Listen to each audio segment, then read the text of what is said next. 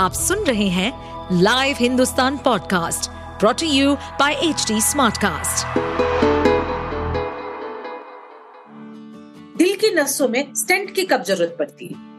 तो ऐसे ही अगर ब्लॉकेज कुछ कम जगह पे है छोटे से रास्ते में है ऐसे ही जैसे ट्यूब में अगर ब्लॉकेज हो जाए तो हम एक नई ट्यूब डाल के उसके अंदर दोबारा डाल के उसको फुला देते हैं। ब्लॉकेज को दीवार के साथ दबा देते हैं। पर अगर वो हम वहीं पे छोड़ देंगे तो वो दोबारा पे चक सकती है। तो उसके अंदर एक नई ट्यूब डाल के फुलाते हैं, जिसको बोलते हैं स्टेंट तो वो दवाई भी निकलती है उस स्टेंट से, ताकि वो ब्लॉक नहीं हो। तो उसको बोलते हैं ड्रग एल्यूटिंग स्टेंट तो स्टेंट की तब ज़रूरत पड़ती है जब कुछ कुछ छोटी छोटी जगह पे ब्लॉकेज हो और उसकी वजह से हार्ट को पूरी ब्लड सप्लाई ना हो। सेहत है तो ज़िंदगी है। लव यू कहना है तो अपने आप से कहिए। सेहत और अच्छी ज़िंदगी के बारे में लव यू ज़िंदगी पॉडकास्ट में हम हर हफ़्ते बात करेंगे सेहत से जुड़े अलग अलग विषयों पर। मैं जयंती रंगनाथन हिंदुस्तान की एग्जीक्यूटिव एडिटर बातें करूँगी हेल्थ से जुड़े एक्सपर्ट से और हम मिलकर बनाएँगे आपकी ज़िंदगी को थोड़ा सा हसीन और थोड़ा और आसान। लव यू ज़िंदगी। नमस्कार दोस्तों। लव यू ज़िंदगी के इस नए एपिसोड में आप सबका बहुत बहुत स्वागत है। तो हम पिछले दो एपिसोड से बात कर रहे हैं दिल की।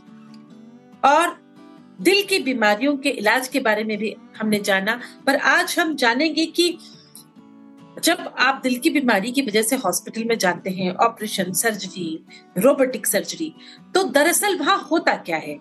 तो आपके तमाम सवालों के जवाब देने के लिए आज हमारे साथ मौजूद हैं अपोलो हॉस्पिटल के heart surgeon doctor Varun Bansal. Doctor साहब आपका अगेन बहुत बहुत स्वागत है।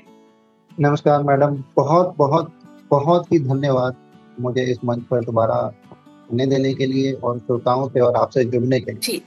मुझे बेहद प्रसन्नता है इस कैंपेन के बारे में कि आप इतना एफर्ट कर रहे हैं लोगों तक पहुँचने के लिए उनको अच्छी हेल्थ के बारे में बताने के लिए। आई एम श्योर मुझे पक्का विश्वास है कि जो भी श्रोताएँ हैं श्रोता हैं और उनको बहुत फ़ायदा बिल्कुल, डॉक्टर साहब, ये लव यू ज़िंदगी हमारा हेल्थ पॉडकास्ट है, जो लोगों को बहुत पसंद आता है। आप जैसे डॉक्टर्स इसमें शामिल होकर बहुत ज़रूरी टिप्स देते हैं, अहम टिप्स देते हैं, जो मुझे लगता है जिससे अगर वो आजमाए तो उनकी ज़िंदगी बिल्कुल सेहतमंद रह सकती है। डॉक्टर साहब, मैं आज शुरू करना चाहती हूँ बात रोबोटिक टेक्नोलॉजी से। क्योंकि आप इसके विशेषज्ञ भी हैं तो मैं ये जानना चाहूँगी कि रोबोटिक टेक्नोलॉजी ने दिल के इलाज प्रक्रिया में क्या क्या बदलाव किया है? एक बहुत ही इंटरेस्टिंग सवाल है मेरे लिए। तो जैसे कि आपने अभी बताया मैं हार्ट सर्जन हूँ और स्पेशली रोबोटिक्स में काम करता हूँ। ओपन सर्जरी भी करता हूँ और रोबोटिक्स डेडिकेटेडली करता हूँ। तो रोबोटिक सर्जरी में क्या है अगर किसी मरीज़ को हार्ट सर्जरी की ज़रूरत पड़ती थी पहले तो उसको सबसे ज़्यादा डर होता था उसकी छाती की हड्डी कट ले उसको डर लगता था ऊपर से नीचे तक कट लग जाएगा पैर में कट लग जाएगा। पर अब रोबोटिक सर्जरी ने हमें वो कैपेसिटी और कैपेबिलिटी दी। है कोई भी टेक्नोलॉजी है, वो हमें कुछ ऐसा नया करने की क्षमता देती है कि वो कुछ कर सकते तो छोटे छोटे छेद करके में करीब आठ मिलीमीटर के, एक सेंटीमीटर से भी कम तीन छेद करके हार्ट तक पहुँचा जा सकता है। और जो रोबोट टेक्नोलॉजी है, उसके इंस्ट्रूमेंट 360 डिग्री घूम सकते हैं, जितना कि हमारी कलाई भी नहीं घूम सकती है। और छाती के अंदर जाके बिना छाती को खोले हार्ट का ऑपरेशन किया जा सकता है। चाहे वो बाईपास ऑपरेशन हो चाहे वो दिल के छेद को बंद करने का ऑपरेशन हो चाहे हार्ट के किसी भाग का रिपेयर हो चाहे ट्यूमर हो ये सभी ऑपरेशन बिना छाती की हड्डी काटे बिना छाती को खोले रोबोटिक टेक्नोलॉजी के अंदर जाए जा सकते हैं। इसका एक और फ़ायदा है कि इसके अंदर एक कैमरा डाल सकते हैं हम लोग आठ मिलीमीटर का ही जिससे कि अंदर की जो विजन है जो हमें दिखाई देता है वो दस गुना मैग्नीफाई हो जाता है। तो उससे समझे? आप कितनी प्रिसीजन सर्जरी हो जाती है कि दस गुना बड़ा हमें दिख रहा है उसके ऊपर ऑपरेशन करना है। वो भी ऐसी तकनीक से जिसमें कि छाती की हड्डी नहीं खोली है तो मरीजों को उसका बहुत फ़ायदा होता है क्योंकि उनकी रिकवरी बहुत तेज़ी से हो जाती है। जो छाती की हड्डी कटने से उनको छह हफ़्ते या आठ हफ़्ते का रेस्ट करना पड़ता था वो सब नहीं करना पड़ता मरीज़ दो दिन में ही छुट्टी लेके घर जा सकते तो अच्छा अभी आपने बाईपास ऑपरेशन का भी ज़िक्र किया है। तो वो क्या है और उसके फ़ायदे नुकसान क्या है? बाईपास ऑपरेशन तब होता है अगर किसी की हार्ट की नसों में बहुत ब्लॉकेज हो, दो से तीन नसों में ब्लॉकेज हो पेशेंट को डायबिटीज़ हो ब्लड प्रेशर काफ़ी टाइम से रहता हो, उनको स्टेंट नहीं किया जा सकता तो उनके लिए मरीज़ पर हृदय नस बाईपास किया जाता है। हार्ट की नसों को एक बाहर से नया रास्ता देके खून सप्लाई करने का रास्ता बना। तो जैसे कि मैंने पहले बताया, पहले वो छाती की हड्डी काट के होता था और पैरों से नस लेके होता था। अब रोबोटिक टेक्नोलॉजी से वो ऑपरेशन जो है छाती के अंदर से ही वो नसें ले जा सकती हैं। और अंदर से ही अंदर ऑपरेशन हो जाए पैर में भी कट करने की ज़रूरत तो बाईपास ऑपरेशन ऑपरेशन है एक नया रास्ता बनाने का खून के लिए जो कि खून जो हार्ट को चाहिए ब्लॉक नसों की वजह से नहीं मिल पा रहा है वो नए रास्ते से पूरी तरह मिल सकता जी जी जी। अच्छा हम लगातार ये भी सुनते हैं कि हार्ट में स्टेंट का पड़ना। तो दिल की नसों में स्टेंट की कब ज़रूरत पड़ती है? तो ऐसे ही अगर ब्लॉकेज कुछ कम जगह पे है छोटे से रास्ते में है ऐसे ही जैसे ट्यूब में अगर ब्लॉकेज हो जाए तो हम एक नई ट्यूब डाल के उसके अंदर गुब्बारा लग के उसको फुला देते हैं। ब्लॉकेज को दीवार के साथ दबा देते हैं। पर अगर वो हम वहीं पे छोड़ देंगे तो वो दोबारा पे चक सकती है। तो उसके अंदर एक नई ट्यूब डाल के फुलाते हैं जिसको बोलते हैं स्टेंट तो वो दवाई भी निकलती है उस स्टेंट से ताकि वो ब्लॉक नहीं हो। तो उसको बोलते हैं ड्रग एल्यूटिंग स्टेंट तो स्टेंट की तब ज़रूरत पड़ती है जब कुछ कुछ छोटी छोटी जगह पे ब्लॉकेज हो और उसकी वजह से हार्ट को पूरी ब्लड सप्लाई ना हो। जी जी अच्छा डॉक्टर साहब ये आपने रोबोटिक सर्जरी के बारे में बताया स्टेंट के बारे में बताया बाईपास के बारे में बताया। तो अब अगर हम एक नई प्रक्रिया के बारे में बात करें या हम ये बात करें कि नई कौन सी टेक्नोलॉजी आई है तो उस पर आप क्या कहेंगे दिल को दुरुस्त करने की हर एक फ़ील्ड में नई टेक्नोलॉजीज़ आ रही हैं। जैसे कि प्रिवेंटिव में हमने पहले सोचा कि दिल की बीमारियों से बचा कैसे जा सकता है उसके लिए अलग टेक्नोलॉजी आई।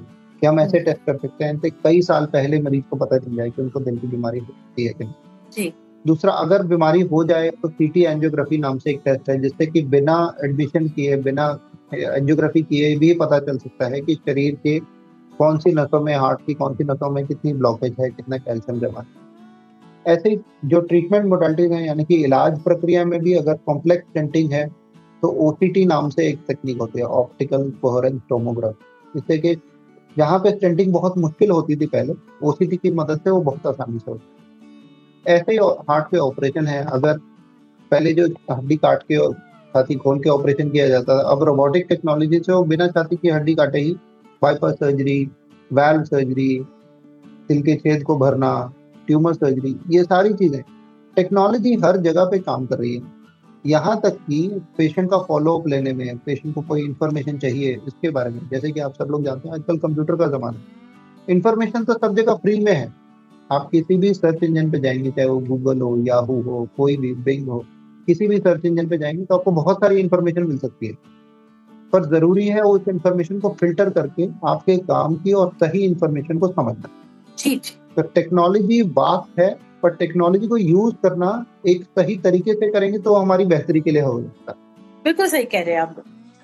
अच्छा डॉक्टर साहब ये बताइए कि दिल के ऑपरेशन में भी क्या खून चढ़ाने की ज़रूरत पड़ती है? जी। तो अगर दिल का ऑपरेशन होता है कि छाती की हड्डी काट के ऑपरेशन करेंगे तो कहीं ब्लीडिंग के चांसेस हो। जी। तो जितना ज़्यादा खून शरीर के अंदर से बहेगा उतना ही उसको खून चढ़ाने की ज़रूरत पड़ सकती है। तो अगर ऐसा कोई तकनीक लगाएँ जिसमें खून बहे ही कम चाहे वो मिनिमल इन्वेजिव सर्जरी हो चाहे रोबोटिक सर्जरी हो तो खून चढ़ाने की ज़रूरत ही कम पड़ेगी। तो हमारे शरीर में जो औसतन हीमोग्लोबिन की मात्रा है वो दस से ऊपर होती है। दस से अगर कम हो तो उसको एनीमिया बोलते तो अगर हार्ट सर्जरी के बाद वो नौ से नीचे चली जाए या आठ से नीचे चली जाए तो वो एक अंदेशा है कि खून चढ़ाने की ज़रूरत है शरीर को, ताकि पूरे शरीर में हर ऑर्गन को ऑक्सीजन और न्यूट्रिएंट्स यानी कि उसको अपना पोषण और ऑक्सीजन ठीक से मिल सके। तो हार्ट सर्जरी के बाद अगर वो आठ से या नौ से कम जा रहा है हीमोग्लोबिन तो तब खून चढ़ाने की ज़रूरत पड़ती है। तो अगर एडवांस टेक्नोलॉजी से किया जाता है तो खून चढ़ाने की ज़रूरत बहुत कम हो जाती है। जी जी जी, नहीं, सही बात। आप जैसे कह रहे हैं कि टेक्नोलॉजी इतनी एडवांस हो गई है कि अब दिल की बीमारियों से उतना डर नहीं लगता। और आप जैसे टिप्स दे रहे हैं टिप्स पे अगर हम चले लगातार अनुशासन बनाए रखें तो मुझे लगता है कि डॉक्टर साहब आप लोगों के पास आने की ज़रूरत भी थोड़ी कम ही हो जाएगी बिल्कुल। हाँ, ये भगवान की विडम्बना है। जी, जी. ये विडम्बना है कि डॉक्टर का काम तब चलता है जब लोग बीमार पड़ते हैं। पर हमारी ये प्रार्थना है कि कोई भी बीमार ना पड़े। यदि कोई बीमार पड़े तो हम हैं सहायता के लिए। पर सबसे पहला ज़रूरी है कि बीमार ना पड़े। हमारे भी अपने परिवार है, हम सब चाहेंगे सब स्वस्थ रहे बिल्कुल बिल्कुल, हम सब यही चाहते हैं। डॉक्टर साहब, मैं चाहती हूँ कि एक अगले एपिसोड में भी आप हमारे साथ बने रहे और उसमें मैं एक बहुत अहम सवाल आपसे पूछना चाहूँगी। मेरा मानना है कि कोई भी बीमारी हो जाए परिवार की किसी सदस्य को तो सिर्फ़ वही मरीज़ नहीं, पूरा परिवार जो है, वो जूझता है, बिल्कुल। उनको भी बहुत सारे प्रिकॉशन लेने पड़ते हैं। तो हम इस इमोशनल मुद्दे पे जो है अगले एपिसोड में बात करेंगे। आप हमारे साथ जुड़े रहिएगा और हम अपने सभी श्रोताओं से यही कहना चाहेंगे कि आप अपने दिल का अपने परिवार का खूब खूब ख्याल रखें और कहते रहे लव यू ज़िंदगी। जल्द मिलेंगे अगले एपिसोड जी धन्यवाद। मैं बहुत खुशी होगी आपके साथ जुड़े रहने में। बहुत बहुत धन्यवाद। लव यू ज़िंदगी। आइए अब सुनते हैं पतंजलि के आचार्य बालकृष्ण जी से। जो हमसे करेंगे आयुर्वेद, योग और बेसिक लाइफ लेसन से जुड़ी बातें। Over to you Deepti thank you Jayanti ji this segment is brought you by Patanjali. तो आचार्य जी, मेरा आपसे आज का सवाल है ये कि आजकल डाइट को लेकर हर इंडिविजुअल काफ़ी ज़्यादा कॉशियस हो गया है। कुछ लोग वेजिटेरियन से नॉन वेजिटेरियन और कुछ नॉन वेजिटेरियन से वेजिटेरियन डाइट अपना रहे हैं।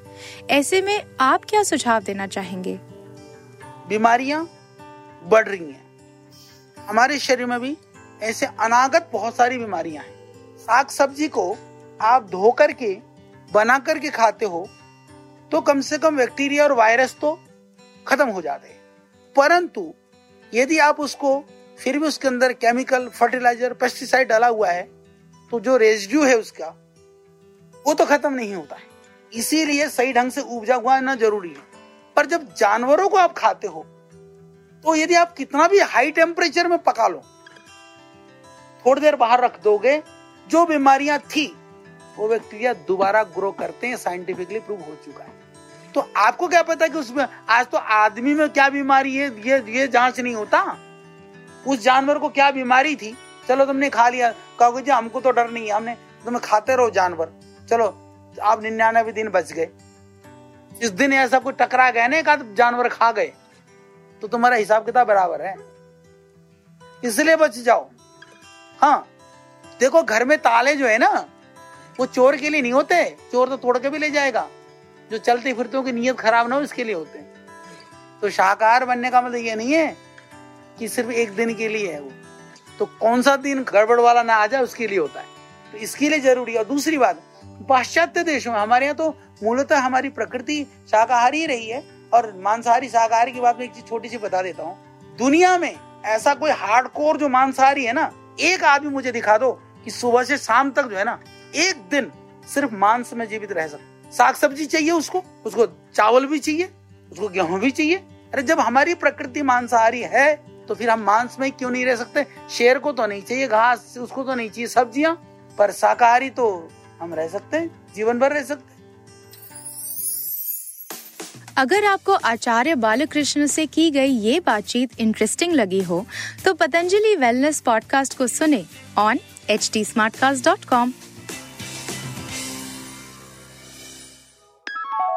मैं जयंती रंगनाथन अब आपसे विदा लेती हूँ। आप मुझे फीडबैक दे सकते हैं फेसबुक ट्विटर और इंस्टा के ज़रिए। हमारा हैंडल है at the rate H T अगर आप ऐसे पॉडकास्ट या मेरे पॉडकास्ट और सुनना चाहते हैं तो लॉग करें www.htsmartcast.com अगले हफ़्ते सेहत के नए टिप्स और जानकारियों के साथ फिर मुलाकात होगी। नमस्कार। इस पॉडकास्ट पर अपडेटेड रहने के लिए हमें फॉलो करें एट एच टी हम सारे मेजर सोशल मीडिया प्लेटफॉर्म पर मौजूद हैं। और ऐसे पॉडकास्ट सुनने के लिए log on to W W W dot H T Smartcast dot com